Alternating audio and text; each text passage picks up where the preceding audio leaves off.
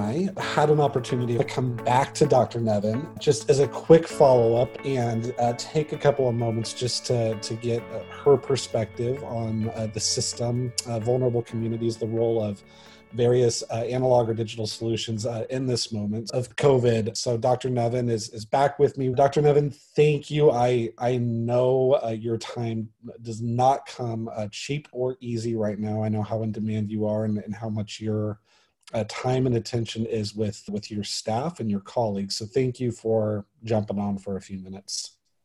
Thank you, David. Happy to participate. Dr. Nevin, as we were kind of gathering before we hit the record button here, I thought you shared a really interesting perspective, and I'd like to invite you just to share that as a response to the question that I know everybody would be most interested in your perspective on. How are you doing? How is the system? How are your caregivers? Just kind of give us a little bit of a state of play. Thank you, David. And I appreciate the opportunity to share some of what we've been experiencing. COVID came to us in the middle of March, and we were ready. We had been preparing for several months, expecting that we would get our fair share of COVID. And so it was really extraordinary in those first couple of weeks to see how much work was done. We did things that I don't think we had ever imagined were possible. We exceeded our own expectations and literally in a matter of days converted Christiana Care into a COVID-19 public health hospital, if you will. Our caregivers, absolutely extraordinary, inspiring. First priority for us as leaders to make sure that they had the resources that they needed to take care of patients and to take care of each other. And so implemented a number of programs right from the very beginning to really support our caregivers, to make sure that they were safe. Had all of the same challenges that I think hospitals around the country have had with regard to availability of PPE, with our approach to testing. But again, extraordinary work by our leaders here, acquire PPE, to take an evidence-based and I would say effective and inclusive approach to testing. So where we are now is essentially we have seen the curve flatten and plateau. So we are still busy with COVID-19 at Christiana Care, but the good news is that we seem to have topped off. We haven't yet seen a decline, but we are in a good place. And you know, this has been really hard. It's been very hard work. One of the ways that I have talked about this is this isn't a sprint. It isn't a marathon. This is, in fact, a triathlon. We jumped into the water a couple of months ago, and I can see the shore. I can see the end of that first swimming event, and we need to start getting ready to hop on the bike. I think that is such a remarkable corollary. A feature of triathlons, of course, is that it tests the endurance of a bunch of different muscle groups in the body. And so what it requires is a more holistic, well-rounded, conditioned system to be able to meet the challenge of that triathlon. And I've been impressed in so many ways at how both society and the health system have adapted. And I've also been interested in how many gaps or defects have been just really exposed through this process. And I know we all have come to recognize and appreciate how much the world will change during this period and be changed after this period. I want to kind of link back to our last discussion a bit. And you were recently quoted as saying, quote, "We are imagining how we deliver care to deliver health, not just healthcare to the people we serve," close quote. As a result of COVID, we know that the idea that you espoused is more important than ever. Janice, what are the different things you've had to do to shift organizationally in service of your patients, your staff, the community to really try to drive and ensure safety and health across that continuum? One of the quotes that I have carried with me for a number of years now is a quote from Peter Drucker, who says, "The question that faces the strategic decision maker is not what the organization should do tomorrow. It is what we have to do today to be ready for an uncertain tomorrow." And I look at the work that we were doing pre-COVID that was very much about impacting the health of all the people in the communities that we serve, thinking of new ways to deploy technology to create value, improve health, and at the same time reduce costs to create affordability. The work that we were doing in health equity, the growth that we've had in primary care and virtual primary care. So we entered mid-March and entered COVID-19 with a very strong platform that I believe has allowed us to be successful in managing through the pandemic. I think most important is our mission. It's the Christiana Care way. It's about serving our neighbors. It's about taking care of people. And if you look at what has happened around the country, not only here in Delaware, Maryland, but around the country, hospitals, large, small, urban, rural, academic, really all stepped up and very quickly became a key part of the public health infrastructure. And it comes back to mission, because that has long been our mission. It's been about serving communities, and that's served us well in the past. It's serving us well now, and it will serve us well as we think about the future. At Christiana Care a few years ago, we did some work around our values and the behaviors that support them. And you and I talked about that, David, when we first got together. I am so grateful that we had those values in place. We serve together, guided by our values of excellence and love. We serve together. I can't think of a moment in my career when it hasn't been more important to serve together. And that has been our experience. And of course, when you serve together, you don't have to serve alone. And that has been critical as we've thought about this, not only from the perspective of our caregivers, but also as we think about our community.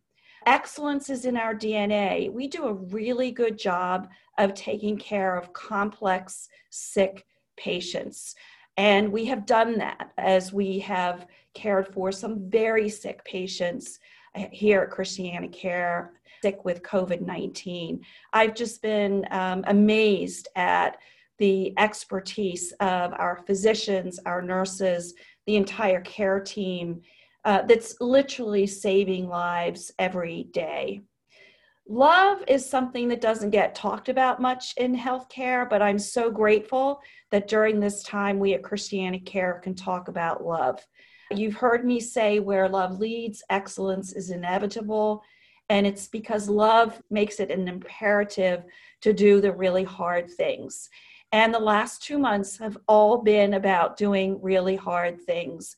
And those values that we had in place have really come to life over the last couple of months, have been a source of strength and a source of inspiration. And I'm just so grateful that they were there for us and that we can continue to reach them and depend on them as we think about the future. It's a tremendous exemplar of when an organization is living its values, from the CEO to all of his or her colleagues. What an impact that has in being able to be a source of strength, to produce strength at a moment where you've got to do a triathlon and you have to work all those muscle groups. And I suspect that living values is a key ingredient to building that muscle to be ready and to be prepared. Yeah, we did that work specifically because we knew healthcare was being disrupted. But, you know, the disruptions were coming from retail and new entrants into the technology world. And they were there for us to sort of be resilient as an organization and to thrive in times of great uncertainty. Who knew that it would be COVID-19 that would be the biggest disruptor of this century to date? And, you know, one of the real challenges of managing COVID-19 has been the uncertainty. There's so much that we do know. And the good news is it feels like every day and week we know more and more, but there's still a lot that we don't know about this virus. And it's definitely created challenges around communication and understanding best practice.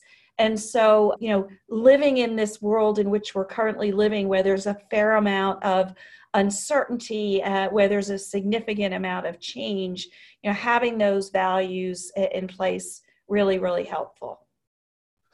I love that. Will you just comment a bit on the role in which non-traditional systems like digital infrastructure, telemedicine have had or played an impact? We found in our family that over the last 45 days or so, for our children and for ourselves, that obviously, like, we've literally only had televisits with our clinicians, and that universally in every single case, the clinician will present themselves and they'll become introduced or catch up, and they'll make the comment that they had an aversion to doing this before, but now that they've had to do it and do it in a sustained way, that they kind of enjoy it. And it makes you think that not only is there going to be a shift in the country's social compact in the way we think about and interact, but that we might finally be getting to a place in healthcare where we'll start to rethink delivery. Are you seeing that same idea manifest, and how have digital, or again, those non-traditional things, played a role for you all during this period? So I couldn't agree with you more. I mean, it's been absolutely fascinating. You've heard me say that our mantra at Christiana Care has been everything that can be digital will be, and everything that can be delivered in the home will be delivered in the home. And we imagine that would be the core of the next 2 to 3 years of work, and literally in a matter of weeks, we have accelerated that strategy. I mean, several hundred thousandths% in the work that we're doing. So, you know, like many health systems, and again, good news that we had a platform in place. So we had some experience with doing virtual care. We had CareVio, which is our robust data platform with predictive analytics and the ability to set alerts and care for populations at risk. So we have taken advantage of all of that. And we now have a virtual medical group. We do more visits now in a day using virtual technology than we did in a month prior to COVID-19. Wow. And not just primary care, but also we have access to specialists. And I agree with you. One of my colleagues said that now the genie is out of the bottle. There's no way it's going back in, because clinicians who were skeptical about virtual care have found that it is a great way to take care of patients. And patients, you know, love it. They can stay and get what they need in their home. So that has been transformational. And of course, the challenge will be making sure that we continue to leverage all of the work that we've done, all the learnings that we've had, to continue to build something that is even better as we go forward. The other thing that we had at Christiana Care, again, existing platform, we created a COVID-19 virtual monitoring program with CareVio as the platform, using secure texting to regularly connect several times a day with patients at home who had tested positive for COVID-19, patients who were waiting for their test results, patients who were being discharged from the hospital after a COVID-19 stay. You know, it gave us the opportunity to literally have multiple contacts, and as symptoms escalated, we could then escalate the care to a virtual visit, and the provider, the physician, could then help manage that patient, either direct them to the appropriate place for care, or give them advice about what they needed to do to be able to stay at home. We're actually now selling that monitoring program to some local employers. One of the other things we did with that program is we made it available to all of our caregivers, all 13,000 plus, and said, look, if you would like to do this, you're more than welcome to do it. It's free. And if it helps you feel more confident about being at home, being at work, we want you to be able to access this technology. We've deployed literally, I think, almost 1,500 iPads and iPhones in our facilities and in the homes of patients that we serve. So we are doing a ton of home monitoring. Again, these were all things that we had thought about doing, and to some extent were doing, and we have accelerated them, beyond our wildest dreams. And I think, one of the things that has so clearly been hard during this time has been the physical distancing, the social distancing. And we've had patients who are in our hospital who are really sick, and they can't have a loved one at their bedside. And using this technology to create those human connections has been really critical. And I think, we have learned an incredible amount about the value, the potential of using technology to care for people. I also think we have learned how important those human-to-human interactions are. So as we build a future that incorporates all of this, I think we have to pay attention to it all. Really well said. I mean, I've started having a cocktail once or twice a week on Zoom with a colleague because, we don't go out for drinks anymore. Yeah. And really don't know when that's going to be a thing again. So I think that's incredibly prescient. Yeah. I think the other learning has been that healthcare is complex. Health systems are highly complex organizations. People are complex. And care, therefore, is complex. And so we have to make sure when we're using technology to solve problems that we understand it's in the context of this extremely complex experience that people have when it comes to their health and to the care. The 2 to 3 year time horizon you shared earlier and in our last discussion is I think, an important one. And I just want to test a quick idea with you. There's obviously going to be two periods of pretty significant financial duress and impact, particularly for health systems. One is the COVID phenomenon itself, which, as you said, remains uncertain and a bit open-ended. And then the second is going to be the recession that imposes a really material shift in a higher number of Medicaid beneficiaries at lower reimbursement rates with a contraction in commercial. And that's going to, I think, start to put a lot of pain and pressure on this brick and mortar, fixed asset underwriting we've been kind of trying to do for a long time. Do you think that financial pressure on the system will also continue to motivate and incentivize or accelerate this transition? Do you think we'll get closer to that world you described and being able to do everything we can do in the home and begin to shed some of the perhaps less necessary or increasingly less necessary hard assets? Absolutely. We have an opportunity in this moment that never comes along to really rebuild our delivery system for it to be what we have imagined it could be. I think, as I've thought about COVID-19, and you've heard me talk about it today, what are those constants that we always want to hold on to, our mission and our values? What have we learned, particularly when it comes to the use of technology by providers and by patients? We want to make sure we pull all of that through. I think there are two places where we have an opportunity, and one is with regard to disparities. COVID-19 has exacerbated existing disparities in vulnerable communities.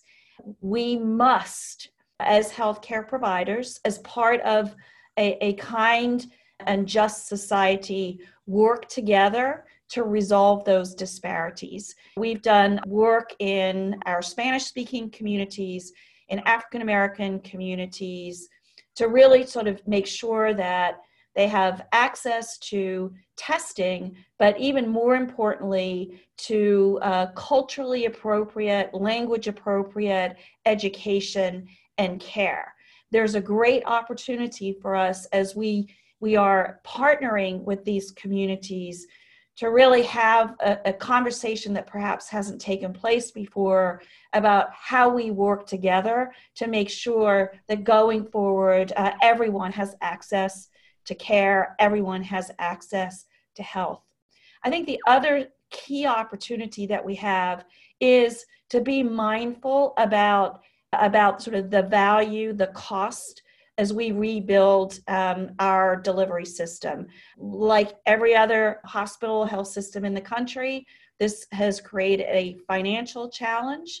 I'm quite confident that we will find our way out of this, but we need to ensure that as we build back, we're building in a way that creates a more efficient, more affordable, and more effective delivery system of care. And absolutely, it will be about how to do that from an asset light perspective, using teams in ways that we now know can be really effective, and using technology to really support what people need when it comes to health and care. Every person had the same experience through this, where they recognized that this was not a flash in the pan. It wasn't just going to go away, and that the future was going to look very different, but it was fraught with uncertainty. And I remember at that moment for me, and suddenly I felt very vulnerable because of the uncertainty of the future. But as I've gone through this period, I've also come to realize that living in quarantine, when you have resources, is unbelievably different than those that don't. And so many people over the world, and certainly so many people in this country, have had their lives wrecked by this.